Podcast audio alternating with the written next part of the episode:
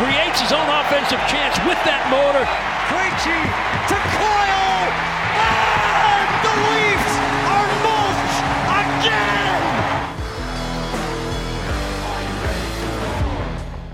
Hello, and welcome back into the NESN Bruins podcast. I'm NESN.com's Logan Mullen, joined once again by NESN.com's Lauren Campbell.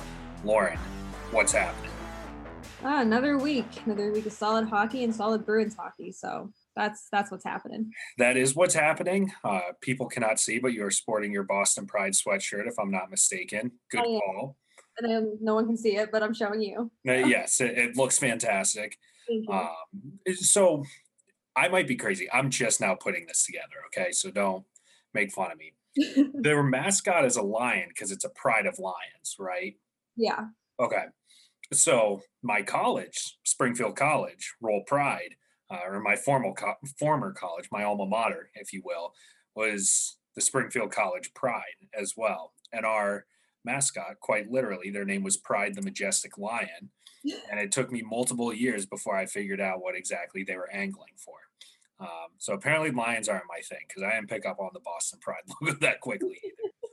Um, but we're not here to talk about mascots. Uh, we could, but we probably shouldn't. Uh, we are here to talk, as always, about the Boston Bruins. Um, if you're listening to this podcast, I don't think we need to go too far into the rear view mirror about what's happened since we last met, which was three straight wins for the Bruins. So let's think when we met last time, they just lost that game to the Islanders, the JG Pageau uh, winner with a few minutes left. And since then, a shootout win, a walloping of the Philadelphia Flyers, and then an overtime win against the Pittsburgh Penguins, who mere minutes ago uh, lost their general manager for reasons that aren't entirely clear. Um, how that's going to impact the Penguins when they meet the Bruins again in about 28 hours is uncertain, but hey, is what it is. But a by and large, pretty successful week for the Bruins. After all the five on five scoring woes, they have what is it, 14 goals over the last three games, a good chunk of them at even strength, still plenty uh, on special teams, but nevertheless, they are heading in the right direction. Yeah, it's been nice to see. I think at the end of the day, it's just there was no preseason. They didn't really have a lot of time to get the rust off and get their legs back, and we're starting to see that, um, especially in the Penguins game. I mean, the Penguins all season have been letting up the first goal, playing from behind, and then winning in overtime. I think their last three out of their four wins came in overtime. Um, so I was just like, classic Penguins, but the Bruins were just the better team that time and proved that they're just continuing to get better, all without David Pastrnak. All without David Pastrnak. And, you know, they're losing a lot of guys too. Like they're dropping like flies. They played most of Tuesday's win over Pittsburgh without Jake DeBrusk. They've been without Andre Kase for over a week now. And if I'm a Bruins fan, I have to be pretty encouraged about the way things are going without David Pastrnak. You have to assume that they're just going to get better. And he supposedly could be ready as soon as this Saturday against the Washington Capitals. But the fact that they're starting to figure things out a little bit, because I think early on, what ended up happening, especially when they were having trouble at even strength, was we were all saying, well, they don't have their you know most proficient goal scorer, which was true. But that is just kind of a crutch to make yourself feel better about the fact that they were having a very hard time, uh, not just scoring, but creating grade A chances at even strength. Now, with the way that they've played over the last three games, that mindset I think has started to shift from wow, imagine, you know, how they'll be able to get back on track once Pastrnak is playing again to wow, this team could be really, really good when David Pastrnak's back. Yeah, it's funny how the the opinions of fans have changed over the last week. Just just like you said, um, a lot of people were relying on Pastrnak. They were just kind of saying, you know, maybe it'll be a little rough in the beginning because Pastrnak's, you know, a crutch in that on that first line.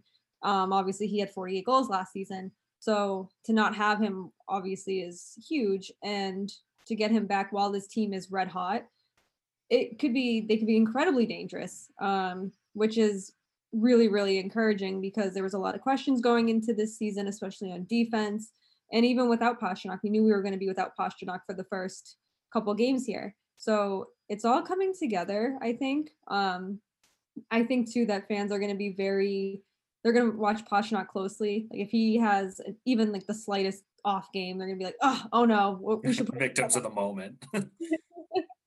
panic, panic everywhere. There's panic. Yeah, I think an interesting subplot in all of this that hasn't really been tackled all that much is the fact that because a lot of their younger players, this goes for forwards and defense, because a lot of their younger players have worked out so far, they're they're swimming in depth. I mean, specifically when you think of defense. Well, no, well, to keep the conversation going, we'll start with forwards. I mean, Trent Frederic, even as a winger, has looked great. Uh, Jack Studnicka has been totally fine. Um, you know, they're basically in a position where they're forcing a useful player in Anders Bjork out of the lineup. It's looking like when Pastrnak comes back. I mean, you know, they they've are down three top six forwards right now. And Par Lindholm was on the third line during practice today. And that's like the first we've seen of Par Lindholm. They put him on waivers before opening night. And now, you know, this is the first time he's actually needed once they're three forwards short. So I think we're starting to see that because the plan's coming together, if you will. Like they they're just now having to start to rely on their depth. And it's because they have three guys out. And the 100% unequivocal reason for that is because Trent Frederic's look good, Jack Studnicka's look good, like everything's sort of, and Nick Ritchie has looked good. That was another guy before the year that we thought might be a victim of a healthy scratch. So I think, and again, like cold streaks are going to happen, injuries are going to happen, your depth is always going to be tested. But the way they've constructed the roster right now actually it, it's looking a lot of those question marks have turned more into periods, if you will. Yeah, and I think that's another. I've been saying encouraging a lot this episode already, and I, it's it's another encouraging sign. Um, we've talked so much about the depth on defense, um, not really even kind of considering who they have on offense, because so deep. Um, it's so always so strong, and um, but now you know Jake DeBrusk, like you said, he was three minutes into the game and he's he's injured. Um, but Trent Frederic I think I've been the most impressed with. He just looks so natural out there and so like ready for the NHL. Um, I don't know if it's just this is who he is or if he's just using this as motivation to be like, I'm not going anywhere right. when Kase comes back, when Kase comes back. Like it's we've said it before that Bruce Cassidy's gonna have some decisions. And as the games keep getting like we keep getting further into the season, that decision kind of becomes a little clearer. And it's I don't want to really want to talk about that decision, but it, it, pains me a little thinking that it's probably who it's probably gonna be Anders Bjork. If we were judging it like just from the last few games, like if that decision had to be made for tomorrow's game, um, but I think he's looked incredible, and it's you know I, I forgot completely about Par Lindholm until I saw tweets today. I was like, oh, that's right. Like they did, they put him on waivers, and I think that goes to show too how strong the offense has been through the first six six games. Greg McKegg too. We haven't even seen Greg McKegg yet. Um, yeah, that I mean, I think what we're starting to see too is they might be putting themselves in a position where they can start playing things. They can be a little bit more matchup based. Like I think if Anders Bjork ends up getting scratched, we won't be far from a situation where if you're playing more of a speed or finesse team, Bjork goes in instead of, eh, I guess Frederic would be the obvious example.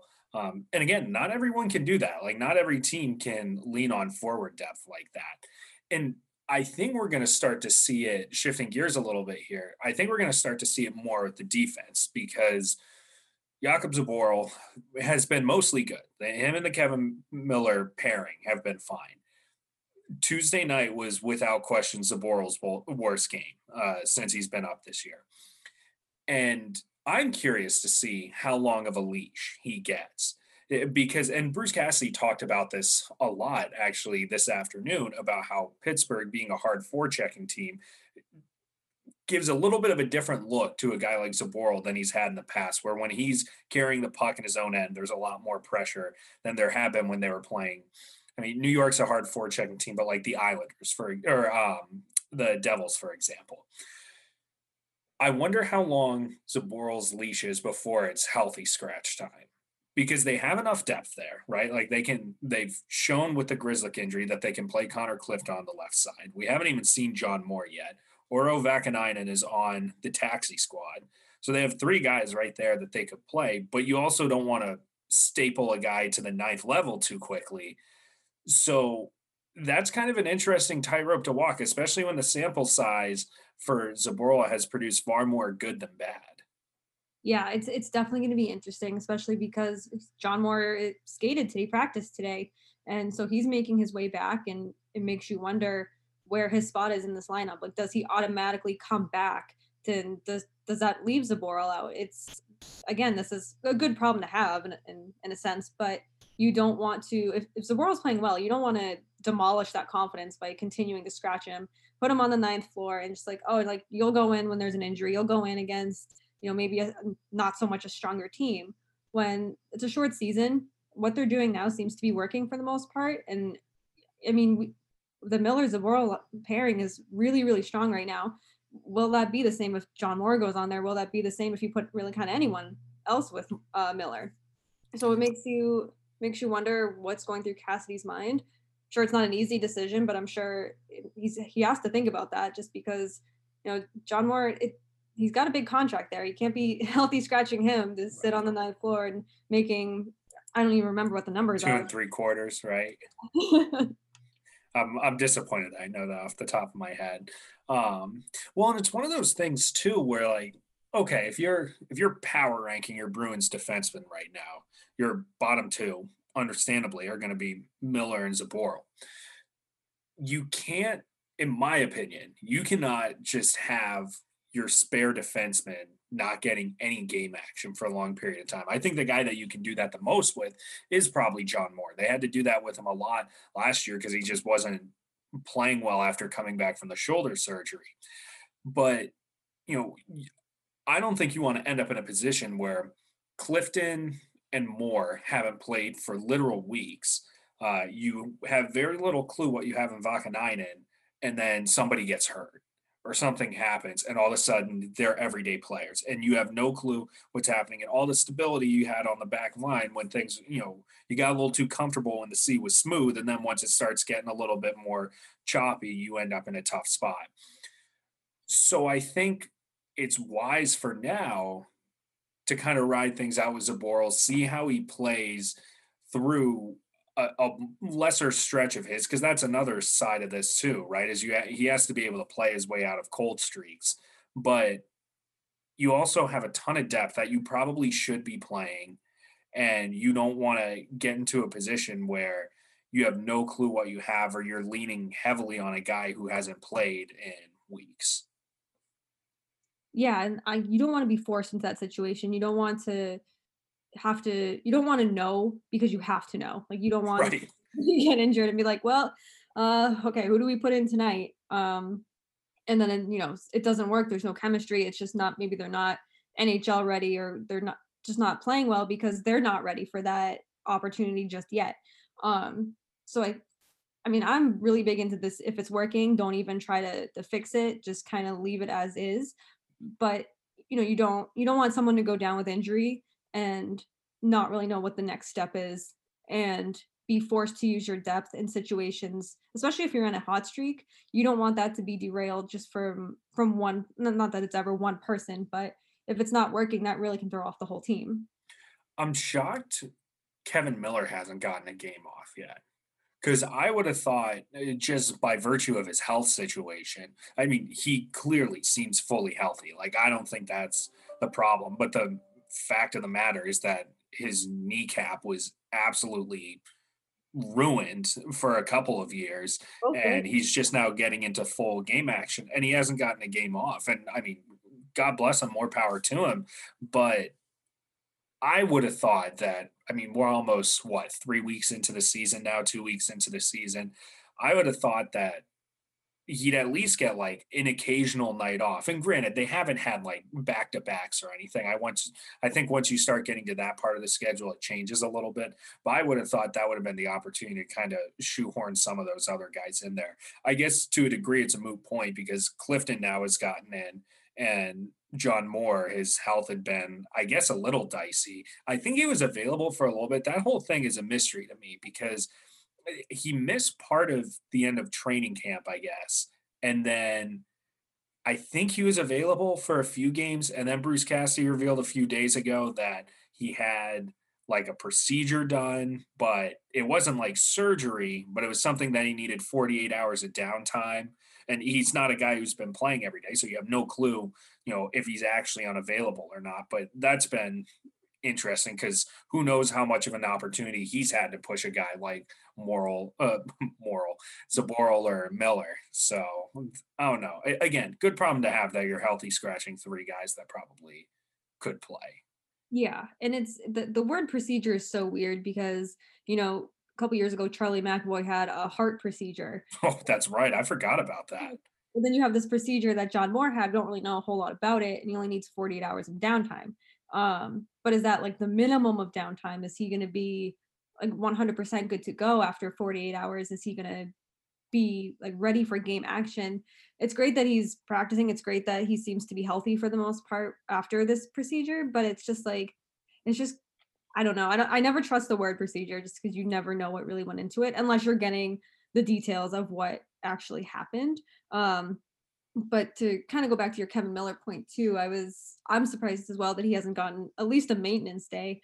Um, yeah. a twice broken kneecap, several setbacks, several surgeries. Um, and obviously, hockey players use their legs. It's all legs, and your knees. Like it's just so hard to trust your legs if you have any sort of injury and major injury, given uh, what he's been through.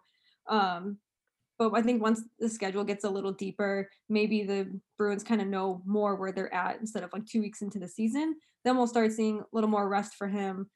You know, go down the line if they make it to the playoffs, rest him for the playoffs because he's obviously that a uh, big body, he's a presence that this team needs, and I don't think they'd want to risk any sort of injury to him going forward. So, totally shifting gears here. Uh, Bruins play the Penguins Thursday night, and then it's two games against the Washington Capitals. Obviously, that is going to be the first time the Bruins face Zdeno Chara, which is going to be very weird. Um, Zdeno Chara has actually been, you know, pretty involved in the the Capitals process, if you will. It, it's going to be weird. I admittedly have not watched much of Washington's games this year. I've seen a few highlights, but I haven't actually sat down and watched a game yet.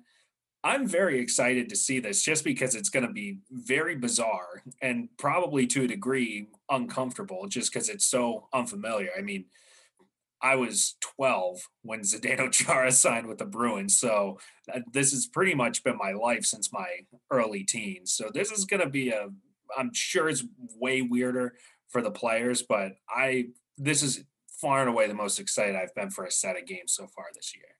Yeah, the only thing I can really compare it to is, is Tom Brady leaving New England because he just spent so many years with the with the Patriots and just to leave.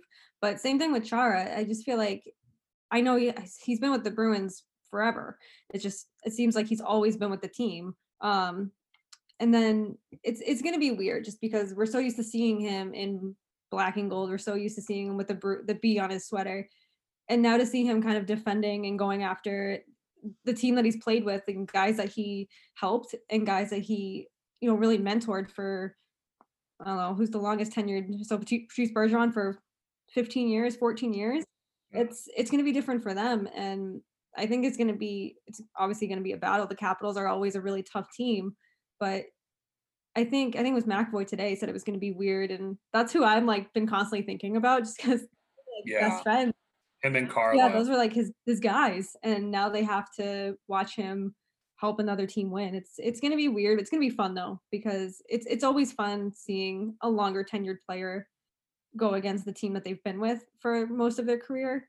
Um, so it'll be it'll be interesting to see how he plays against the Bruins. I haven't watched too many Caps games either. I've watched a few, and he's looked like Chara. He hasn't really right. last year, but it's gonna be fun. Um, but weird. I think that's like the only really word I can use to just. Yeah, it, I wonder what kind of opponent he's gonna be for them because I think about like Johnny Boychuk's probably the best example I can come up with of a guy where it's like, okay, he wasn't like taking shifts off or like not caring or anything, but was eh, I forget who it was that went back onto the ice and like looked for a Bruins player's tooth for him during an intermission and like stuff like that where it was like friendly. It was chummy. Like he played hard, but it was ca- quote unquote casual enough. And like, I don't think that's necessarily the type of guy that Chara is going to be, but it's going to be so weird watching him like, you know, paste Brad Marchand into the boards and then just skate away like nothing happened. Like I, I'm just looking forward to I'm trying to forecast what the most bizarre thing of all of that is going to be, and I can't come up with anything. I think it's going to be a Capitals player. Don't, There's a hard hit or a questionable check or hit, and Chara's just kind of like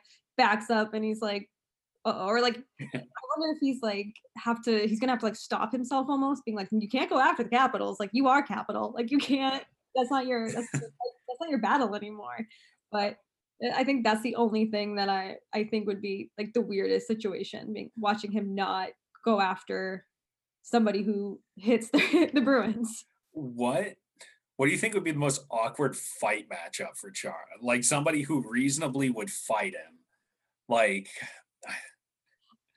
I'd love to see Marchand go after him. That would never happen. But like too, the height difference there. yeah, just- the height difference that Miller. Like, what if we got Zdeno Chara against Kevan Miller?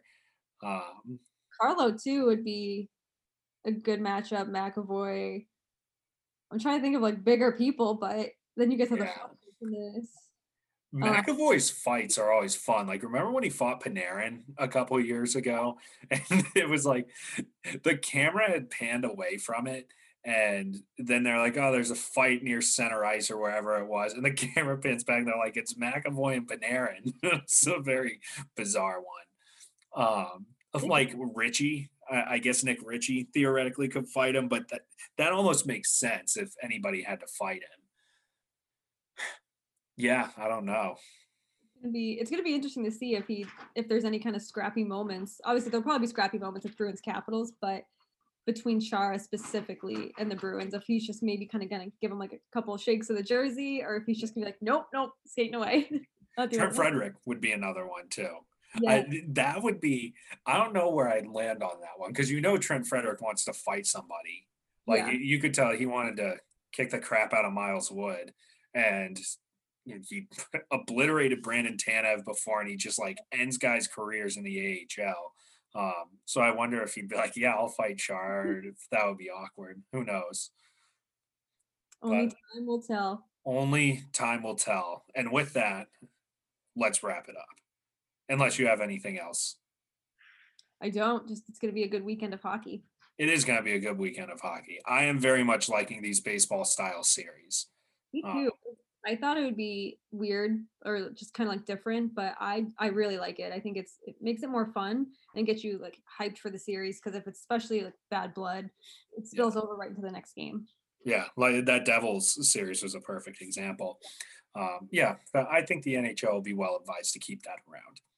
Um, but alrighty, so it is now 3:54 p.m. So we are definitely that means absolutely nothing to the people listening to this. Been about 25 minutes, is my point. Um, so let's wrap it up there. Uh, this has been the NESN Bruins podcast. I'm Logan. That's Lauren. Uh, we will see you about this time next week. Be sure to subscribe, rate, review, uh, iTunes, Spotify, Google Play, Stitcher, Podbay, wherever else you get your podcasts. I'm just rattling off whatever outlets I can think of. Uh, but until next time, thanks as always for listening, and we will talk to you soon.